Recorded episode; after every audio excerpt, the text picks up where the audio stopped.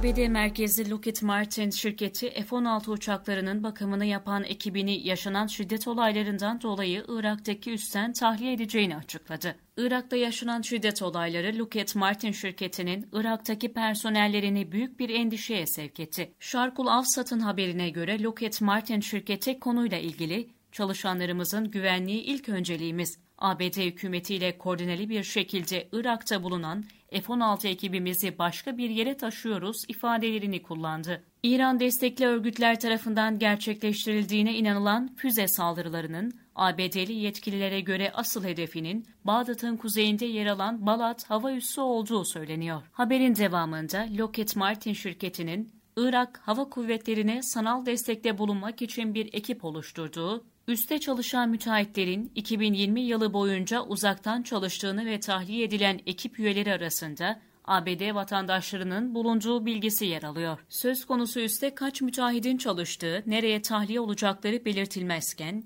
müteahhitlerin ve ABD askeri personelinin tehdit altında bulunduklarından dolayı tedirgin oldukları ifade edildi. Mayıs ayının başında askeri üs, 3 füze saldırısına uğradı.